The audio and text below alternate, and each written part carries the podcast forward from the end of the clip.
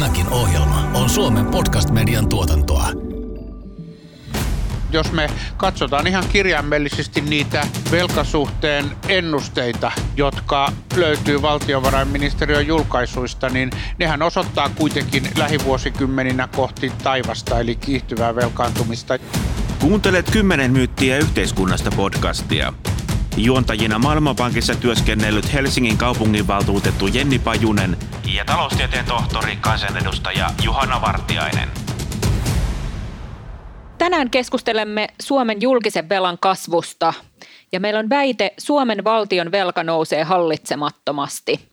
Ja meillä on tänään mun ja Juhanan vieraana Jussi Ahokas, joka on SOSTEn eli Suomen sosiaali- ja terveys ry:n pääekonomisti ja Lauri Holappa, joka on tällä hetkellä Demos Helsinki ajatushautomon tutkija ja hän on myös tehnyt väitöskirjan Helsingin yliopiston politiikan ja talouden tutkimuksen laitokselle. Tervetuloa.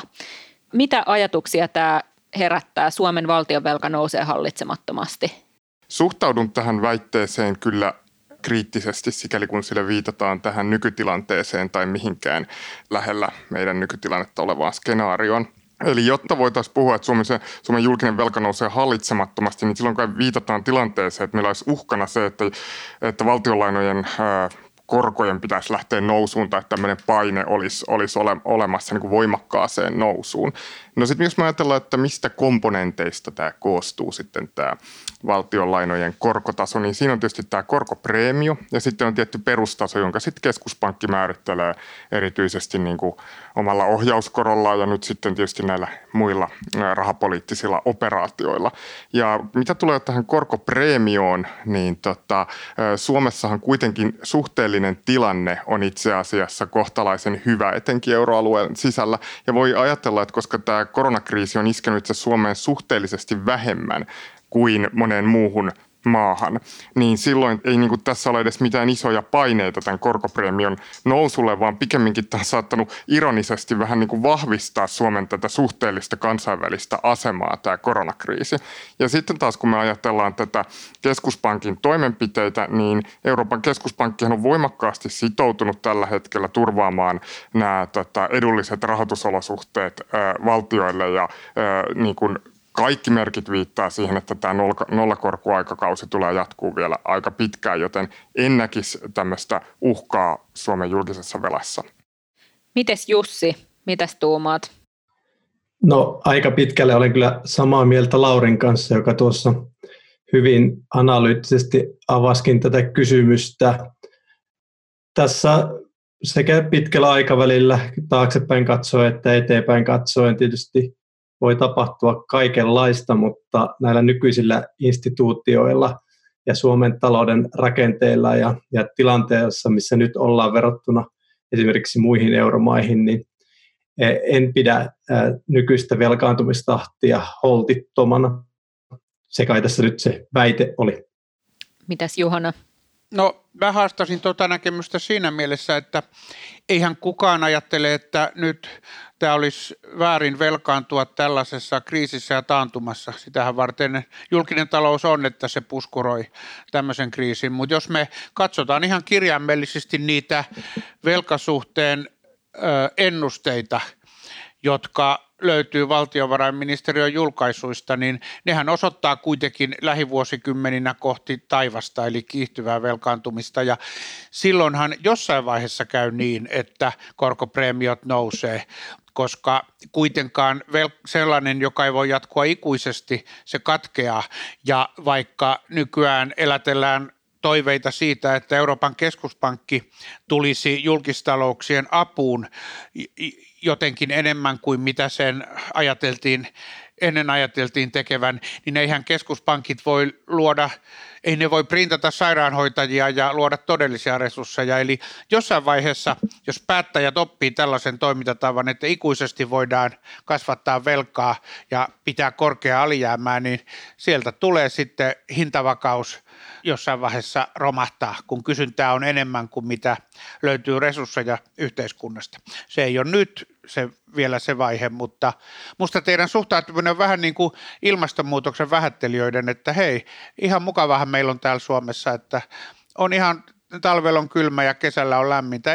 Missä se ilmastonmuutos muka näkyy? No tällainen meno voi jatkua, kunnes se ei enää voi jatkua. Joo, tuossa Juhanalla oli ihan kiinnostavia avauksia, joista on hyvä kommentoida.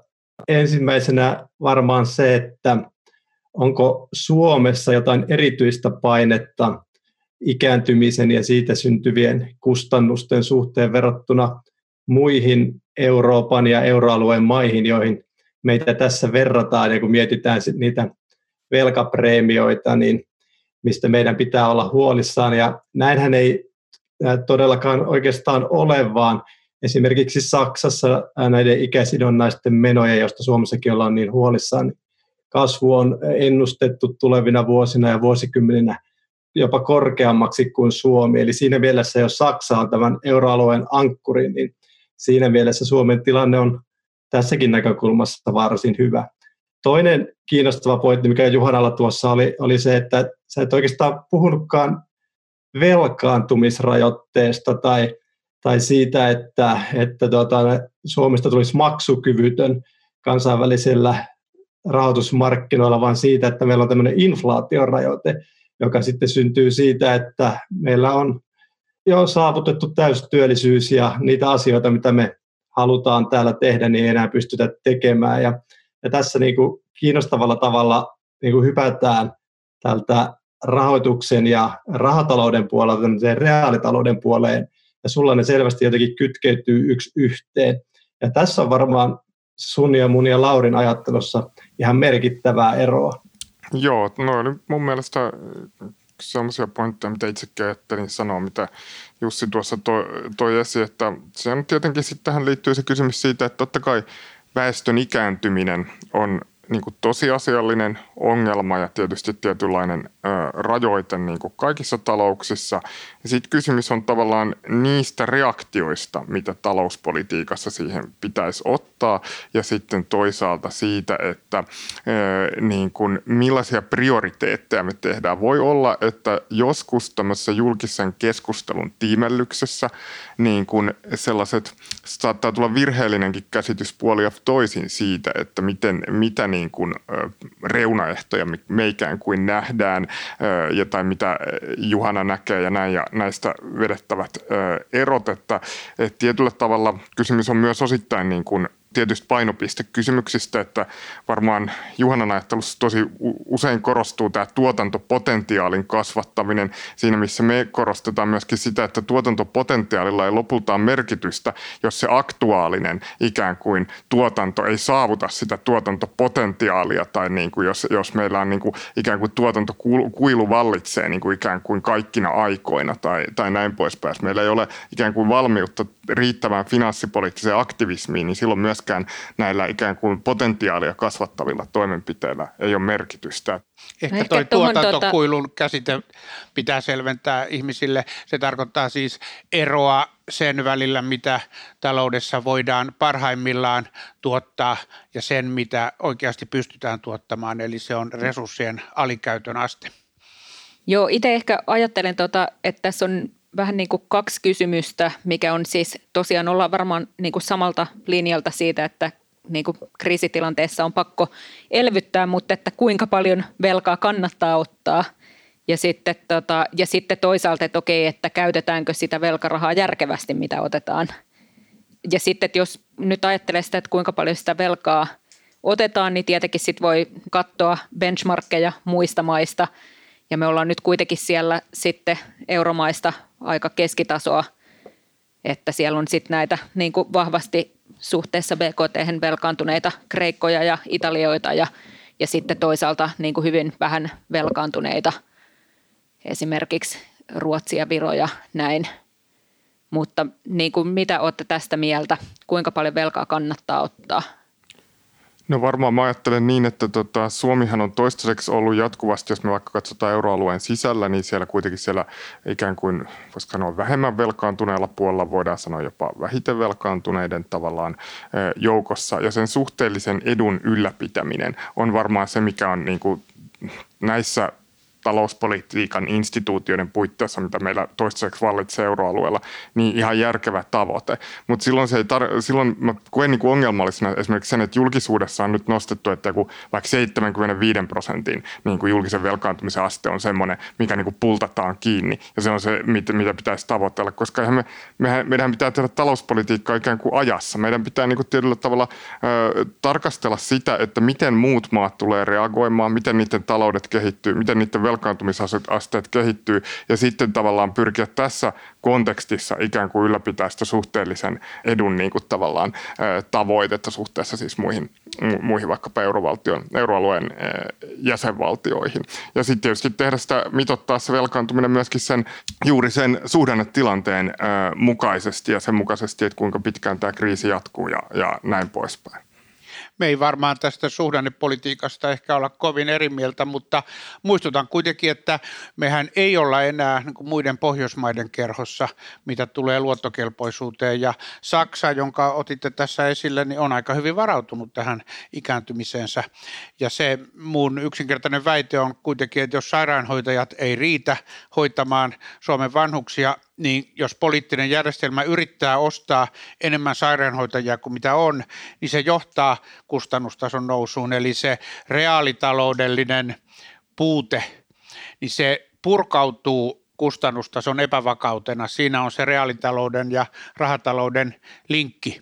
Ja siksi olen peloissani sellaista ajattelutavasta, joka musta nyt näyttää eduskunnassakin leviävän ainakin joidenkin puolueiden keskuudessa, että Euroopan keskuspankki alkaa nyt sitten rahoittaa enenevästi julkistalouden alijäämiä. Sitä voi tehdä siihen mittaan asti, kun meillä on resurssien alikäyttöä, eli tämä tuotantokuilu, eli matalasuhdanne. Mutta sen jälkeen siitä ei ole apua, ja se purkautuu sitten korkeampana inflaationa, joka sitten nostaa meidän kustannustason taas euroalueen sisällä korkealle. 10 myyttiä yhteiskunnasta podcast. Vieraina Jussi Ahokas ja Lauri Holappa. Poliittisesta näkökulmasta on kuitenkin aina se ongelma, että velkaa ja menoja on helppo kasvattaa, mutta erittäin vaikea supistaa myöhemmin.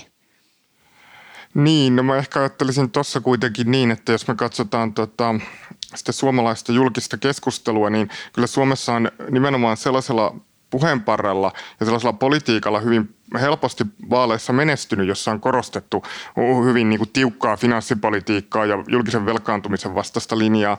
Ja kun usein puhutaan niin kuin sillä tavalla, ikään kuin pidetään vähän niin kuin jotenkin populistisena sellaista ikään kuin finanssipoliittista aktivismia ja sellaista finanssipolitiikan linjaa, jossa nimenomaan pyritään pääseen eroon ikään kuin resurssien vajaakäytöstä ja saattaa niin kuin talous täystyöllisyyteen, niin kuitenkin mä ehkä itse näkisin enemmänkin populismina sellaisen tietynlaisen niin kuin kansan sieltä yksityistalouden ajattelusta kumpuavaan julkisen velkaantumisen pelon niin kuin siihen vetoamisen. Eli mitä me katsotaan myös kansainvälisesti, niin aika monet tutkimukset viittaa siihen, että ääniä on hyvin itse asiassa helppoa poliittista kannatusta ostaa tämmöisellä vetoamalla tämmöiseen hyvin tiukkaan finanssipolitiikkaan ja juuri semmoiseen ihmisten aika ehkä niin kuin makrotaloudesta irtaantuneisiin käsityksiin siitä, että ehdottomasti aina niin kuin hyvin alhainen velkaantumisen taso on se paras makrotalouden kannalta, niin mä niin kuin ajattelisin, että kyllä se voi olla puolueelle monesti myös vähän tarpeettoman helppoakin myös ylläpitää liian tiukkaa finanssipolitiikan linjaa. Mitäs Jussi tuumii? No siitä ottaisin ehkä kiinni, että kyllähän tuo keskuspankkien politiikka nyt Euroopassakin tai se muutos, mitä siinä on tapahtunut, ne on näkynyt Euroopassakin tässä viimeisen vuosikymmenen aikana ja edelliseen kriisiin verrattuna, että silloin EKP oli oikeastaan laittamassa Kreikkaa polvilleen ihan niin kuin suorillakin toimilla ja uhattiin jopa niin kuin maksujärjestelmän toimivuuden katkaisemisella, jos ei tiettyjä poliittisia paketteja hyväksytty ja nythän tilanne tässä koronakriisissä ja oikeastaan jo ennen sitä, niin on muuttunut sellaiseksi, että EKP kertoo olevansa valmis tukemaan valtioita paljon löysempikätisesti ja jopa oikeastaan vaatinut sitä, että finanssipolitiikkaa ja investointeja, julkisia investointeja tai yksityisiä investointeja kirittävää politiikkaa sitten jäsenmaissa enemmän tehtäisiin. Eli tämä on ehkä hyvä kuvaus siitä, kuinka tämä maailma on muuttunut ja sillä sen talouspolitiikankin pitää muuttua siinä mukana ja siinäkin komppaan Lauria, että juuri se reaktiivisuus ja sen kokonaisuuden katsominen, missä me tätä talouspolitiikkaa tehdään, niin on mun mielestä rationaalista. Ja siihen Suomessakin se talouspolitiikka niihin raameihin pitää asettaa sen sijaan, että valittaisiin joku kiveen hakattu linja, jossa ei sitten katsota, miten se todellisuus ympärillä muuttuu. Eli kyllä tässä niin kuin paljon on jo viimeisen 10 vuoden aikana tapahtunut, mikä on vaatinut sitä reagointia, ja onneksi mun mielestä siihen on ihan oikein sitten tähän näihin muuttuneisiin olosuhteisiin reagoitu, erityisesti nyt tässä koronakriisissä, missä nyt vältettiin sitten se, että saman tien on alettu julkisia talouksia sopeuttaa. Ja kuuluuko tähän muuttuneeseen maailmaan nyt ajatus siitä, että näitä velkoja ei enää tarvitse maksaa takaisin? No ei sinällään, että varmaan tällä hetkellä nyt on ollut puhetta siitä, että keskuspankin pitää ostaa velkaa ja pitää sitä enemmän taseessaan, mutta aika harvat kuitenkaan on tätä valtion rahoituksen rakennetta EU-tasolla halunneet muuttaa, että edelleen pitää myydä velkakirjat sinne markkinoille ja erääntyvät velat pitää maksaa pois ja näin ollen se sama rakenne siellä edelleen säilyy, mutta siihen tietysti suhtaudutaan eri tavalla, että kuinka keskuspankki saa sitten sen velan hintaa vaikuttaa ja kuinka paljon keskuspankki saa suoraan sitten helpottaa ainakin määräaikaisesti sitä tilannetta ostamalla niitä valtion velkakirjoja sinne omaan taseeseensa, että kyllähän silläkin tavalla on muuttunut se keskustelu ja ajatukset, mutta edelleen tietysti lähdetään siitä, että kukaan ei defaulttaa euroalueella, mikä tietysti tarkoittaisi myös euroalueen akuuttia kriisiä.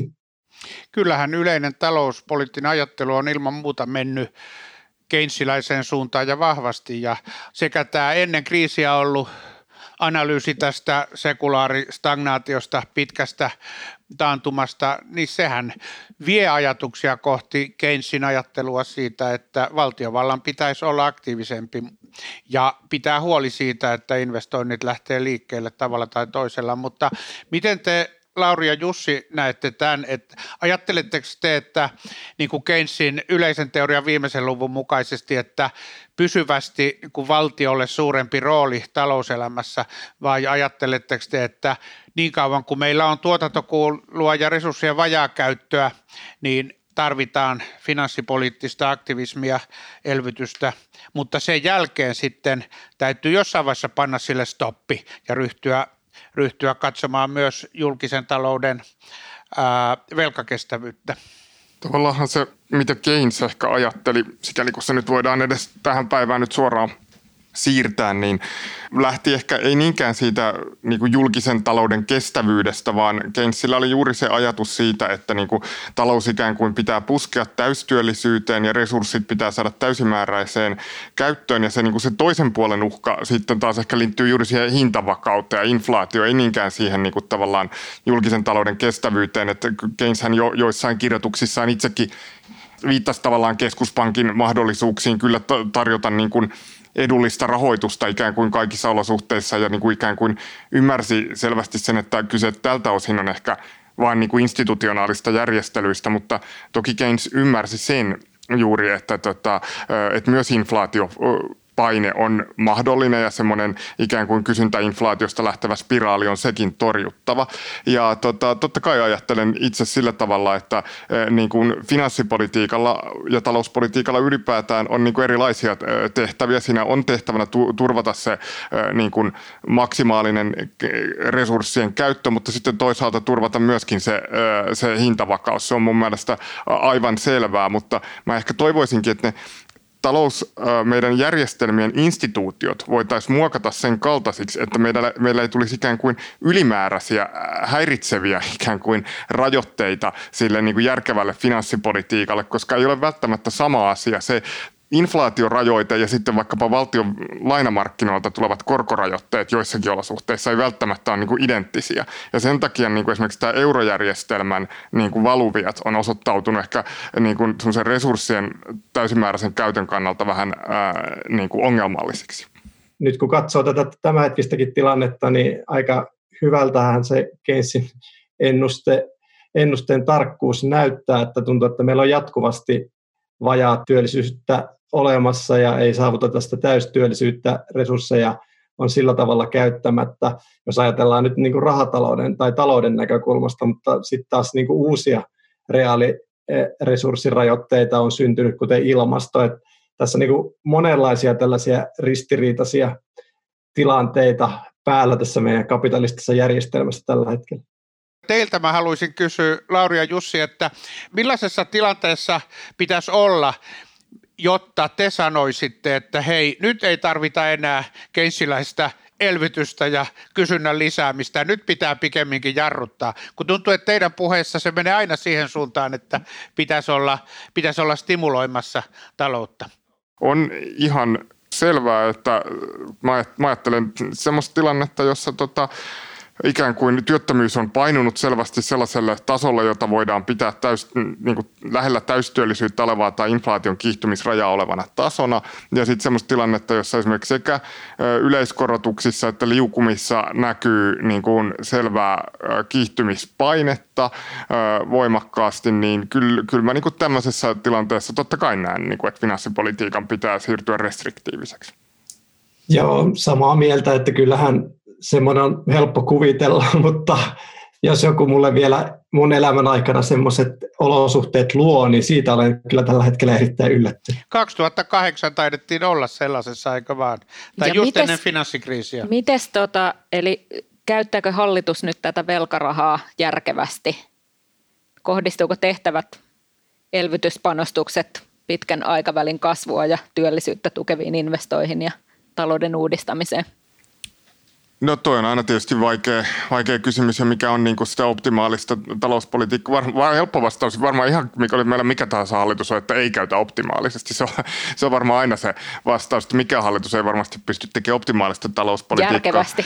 No järkevästi. Kyllä mä nyt sanoisin, että se mikä tässä nyt on tärkeintä, että se finanssipolitiikka on mitoitettu niin kuin järkevästi.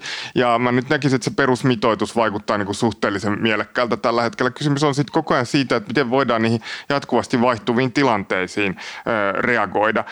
Se, että niin kun, pitäisikö sitten olla jotain toisenlaisia panostuksia vielä, niin varmaan joo, voisi olla tietyllä tavalla parempiakin ratkaisuja, mutta sanotaanko niin, että Suomessa on niin pitkä historia semmoisesta muun muassa väärin mitoitetusta finanssipolitiikasta, mistä ehkä Juhana on muuten itse asiassa kirjoittanut mainiossa Suomen talouspolitiikan pitkä historia kirjassa, niin että mä oon niinku yksiselitteisesti tyytyväinen nimenomaan siihen, että tämä mitoitus on kuitenkin tällä hetkellä kunnossa.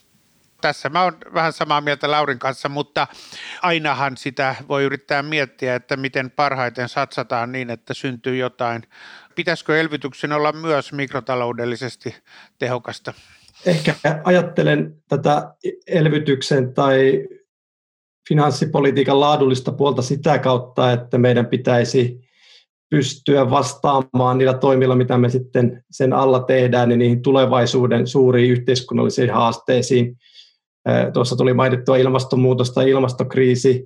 Se on varmasti sellainen, mihin investointeja ja erilaisia panostuksia ja toimenpiteitä tarvitaan jatkossa hyvinkin paljon. Niin voidaan kysyä, että onko tällä hetkellä Suomessa ja Euroopassa tätä elvytystä tai koronakriisiin vastaamista tehty sen ehdoilla tai riittävästi sen ehdoilla. Ja moni varmaan vastaa siihen kieltävästi. Eli enemmänkin lähtisi hakemaan sitä tällaisista isoista kysymyksistä kuin ehkä semmoista mikrotaloudellisesta tehokkuudesta, mihin Juhana kysymyksessä johda. Eli me ei ikinä pystytä oikein sanomaan, että oliko tämä toimi nyt lopulta kaikkein tehokkain ja kaikkein kustannusvaikuttavin, mutta semmoinen yleinen suunta pitäisi tietysti saada oikeaksi tällä, kun mietitään tätä laadulliselta kannalta. Ja se tietysti täytyy todeta, että onhan tässä nyt ollut ihan kohtuu hyvin niin kuin panostuksia esimerkiksi koulutukseen, mitä nyt voi pitää semmoisena yhtenä niin kuin tämmöisenä mikrotaloudellisen tehokkuuden varmaan järkevänä mittarina sitten näissä niin kuin elvytystoimien kokonaisuudessa. Että en mä, niin kuin, mun on vaikea nähdä, että kyllä mä totta kai olen hyvin tietoinen, että siellä on niin kuin kohtia, jotka ei varmaan ole optimaalisia, mutta mun on vaikea nähdä, että tässä nyt näin dramaattista ongelmaa olisi. Mitä mieltä Juhana olet? Ennen tätä nykyistä ikääntymisvaihetta niin oli ihan oikein ajatella, että kasvu hoitaa velat, koska kasvu hoiti velat, kun koko ajan ne työikäiset kohortit vaan oli suurempia kuin edelliset. Mutta sillä tavalla tämä on uusi tilanne, että kun meillä on vähenevä työikäinen väestö, niin se, miten korkealle tämä julkinen velka kohoaa, niin ei se ollenkaan mitätön kysymys, ja meille voi käydä niin hienoja kuin kaikki nämä panostukset ja koulutusinvestoinnit onkin, niin meille voi käydä niin, että meillä on yhtäkkiä hyvin iso velkareppu, niin kuin pitkälle 200% bruttokansantuotteesta, jota hoitaa entistä pienempi aktiiviveronmaksajien määrä. Keynes ei voinut tietenkään ennakoida tätä hyvinvointivaltion kypsymistä, ja me ollaan Suomi maana varauduttu tähän heikommin kuin muut Pohjoismaat tai Saksa, joka tässä mainittiin, että musta tämä voisi teidän jälkikenssiläisten analyyseissä enemmän figuroida tämä rajoite. 10 myyttiä yhteiskunnasta podcast, jakso 13. Valtion velka nousee hallitsemattomasti. Sitten jos me katsotaan niin kuin, vaikka Euroopassa niin kuin työttömyyden ja työllisyyden kehitystä, niin meillä on aika paljon evidenssiä siitä, että 80-luvulla tämä rupesi muuttumaan tämä semmoinen talouspoliittisen ajattelun perussuuntaus. Ja se semmoinen keynesiläinen kultakausi, mistä aiemmin puhuttiin, niin tietyllä tavalla päättyi ja siirryttiin enemmän tämmöiseen niin kuin esimerkiksi tämä OECD:n nämä job studit, niiden niin kuin merkitys kasvoi huomattavasti ja ne alkoi ohjaamaan tavallaan talouspolitiikkaa. Niissä näkyy selvästi tämmöinen tarjontareformistinen ajattelu, että alkoi ensimmäiset niin kuin piirteet siitä alkoi näkyä siinä 80-luvulla jo, ja mikä nyt on sillä tavalla kiinnostavaa, että kun se talouspolitiikan suunta kuitenkin muuttui tähän tarjontavetoisempaan suuntaan selvästi, niin silti niin kuin työttömyysasteet on itse asiassa jääneet aika korkealle tasolle Euroopassa ja itse asiassa niin kuin huomattavasti korkeammalle tasolle kuin sitä aiemmin. No nyt sitten tälle on tietysti useita syitä, eikä sitä voida niin kuin yksinomaan talouspolitiikkaan kytkeä, mutta mä en ole ihan varma siitä, että kuinka tavallaan tämä, mikä on tämän yleisen eurooppalaisen niin kuin, talouspolitiikan ikään kuin suunnanmuutoksen semmoinen lopullinen track record kuitenkaan. Mun vastaus tuohon olisi, että se, että talouspolitiikan suunta meni tähän tarjontasuuntaan, johtui siitä, että sosiaaliturva oli parantunut niin paljon siinä vaiheessa, että alettiin tulla tietoisiksi näistä kannustinongelmista ja toisaalta oli nähty ne inflaatio-ongelmat, eli oltiin törmätty tähän niin kuin täystyöllisyysrajoitteeseen. Mitä mieltä sä oot, Jussi? Itse vaan jäin tuossa heti sun kysymystä pohtimaan ja miettimään sitä enemmänkin sitä kokonaisuutta, että silloin kun meillä joku sektori velkaantuu, niin silloin jonkun sektorin täytyy myös kerryttää varallisuutta ja se tuossa niin kuin kiinnostavaksi ajatukseksi nousi omassa päässä, että jos nyt julkisen sektorin käppyrät näyttää siltä, kun VM niitä tuolla piirtelee ja jakelee kansalaisten nähtäviksi, niin miten ne muut sektorit sitten kehittyy ja miten ne reagoi tällaiseen tilanteeseen. Eli noin niin kuin kärjistettynä voidaan varmaan ajatella, että jos julkinen sektori kerryttää tuolla tavalla velkaa, niin silloin rahoitusvarallisuuden täytyy yksityisellä sektorilla kasvaa. Ja toistaiseksi ei ole ollut mitään ongelmia saada yksityistä sektoria pitämään sellaista rahoitusvarallisuutta hallussaan, mitä tällä hetkellä julkisen velkaantumisen niin kuin vastapainona on syntynyt. Ja sitten niin kuin miten sä ajattelet, että miten tämä sitten katkeaa tulevaisuudesta? Käykö siinä jotenkin niin, että ei enää haluta sitten tätä säästämistä tehdä ja siitä tulee jonkunlaista ongelmaa ja korot lähtee nousuun, vai eikö kuitenkin ole niin, että ainoa tapa niin kuin irtautua tästä säästämistä, mitä joskus kutsuttiin kai pakkosäästämiseksi, niin alkaa kuluttaa enemmän ja investoimaan enemmän, jolloin yksityinen talous alkaisi taas kasvaa. Ja näin ollen, jos meillä sitä tuotantokuilua on, niin päästäisiin sitten täyttämään sitä ja sitä kautta sitten korkeimpiin kasvulukuihin, jotka tätä julkista velkataakkaa sitten toisesta päästä sitä velkasuhdetta pienentää, se söisi. Siis toi kysymys siitä, että kenellä ne saatavat on sitten, se on ihan hyvä ja nykyvaltavirtataloustiede ei riittävästi analysoi tätä niin kuin rahataloudellista kokonaisuutta tuosta näkökulmasta, mutta musta tuntuu, että sulla on tuossa taas se näkemys, että me ollaan aina taantumatilanteessa on aina tuotantokuilua, että me voidaan aina lisätä kysynnällä kuin työllisyyttä, kun taas mua pelottaa, että meillä on nämä krooniset vajeet, vaikka me oltaisiin täystyöllisyydessäkin, ja enhän mä tiedä, miten se purkautuu, mutta mä pelkään, että se purkautuu Suomen taloudessa sitten niin, että joko meillä alkaa taas kustannustaso nousta nopeammin kuin muulla euroalueella, tai sitten jossain vaiheessa meille ilmaantuu korkeampia korkopreemioita. Eihän me vielä olla siellä, mutta me ollaan vasta alkuvaiheessa tässä kamalassa huoltosuhde ylämäessä. Sehän jatkuu tämän ja ensi vuosikymmenen. Niin ja onhan tässä tosiaan siis kuitenkin sillä, että meillä on niin kuin nämä kansalliset ongelmat ja sitten meillä on kuitenkin tämä niin kuin euroalueen rakennelmat ja sitten euroalueen maat, jotka on ihan erilaisessa tilanteessa keskenään ja tehdään kuitenkin yhteistä rahapolitiikkaa, että miten se sitten tulevaisuudessa tulee vastaan. En niin kuin näe tätä eurooppalaista talouspolitiikan suunnanmuutosta kohti tätä tarjontavetoisempaa linjaa ikään kuin minä niin kuin kovin suurena menestystarinana.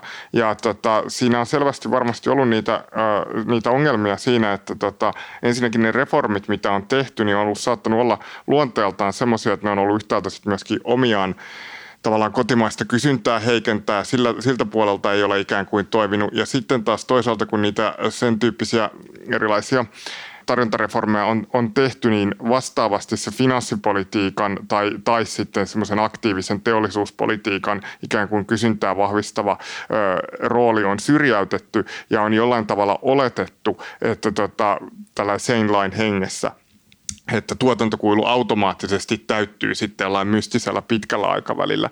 Ja sitä me ollaan päätytty tavallaan tilanteeseen, jossa ikään kuin on pyritty kasvattamaan potentiaalia, mutta jätetty jatkuvasti se aktuaalinen tilanne huomiotta.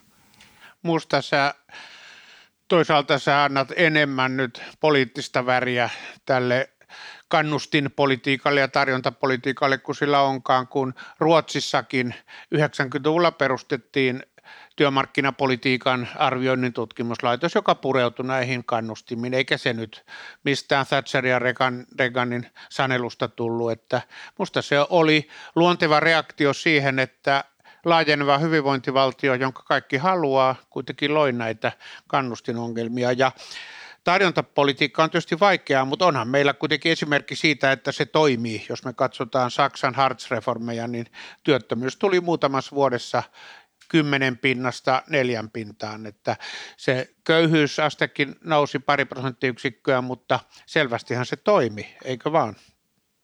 No tuosta ehkä päästään sitten kiinni siihen, mikä tässä jää koko ajan käsittelemättä, eli se, että kansantaloudella on tietysti myös se ulkoinen velkaantuminen ja ulkoinen tasapaino, mikä usein kestävyyskeskusteluissakin jää kokonaan ulkopuolelle. Ja tuossa niin kuin Saksankin esimerkissä, jos se on auttanutkin Saksassa saamaan suuremman siivun globaalista kysynnästä, niin se on vastaavasti sitten tällaiset reformit mahdollisesti imeneet sitä pois muista talouksista ja näin.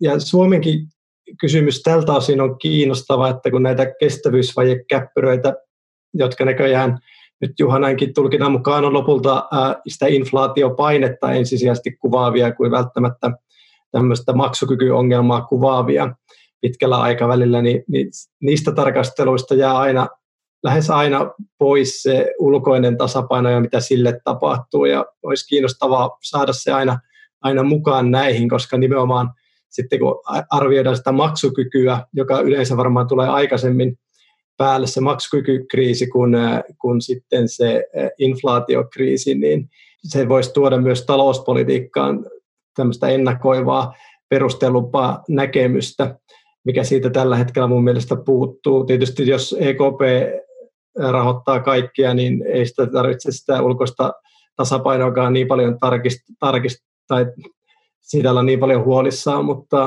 niin kun, tässä niin kun menee monet tämmöiset kestävyydet ristiin tässä keskustelussa, ja siihen olisi ehkä nyt jo hyvä näiden vuosikymmenten jälkeen saada jotain selkoa, että puhuttaisiin samoista asioista, tai jos puhutaan eri asioista, niin tiedetään, että puhutaan eri asioista. Niin, talous on niin mahdottoman monimutkainen juttu, että se aukeaa vähän joka suuntaan, niin kuin tästä keskustelusta ilmenee. 10 myyttiä yhteiskunnasta podcast. Jenni Pajunen ja Juhana Vartiainen. Tämän ohjelman tuotti Suomen Podcast Media. Löydät lisää podcasteja osoitteesta podcastmedia.fi.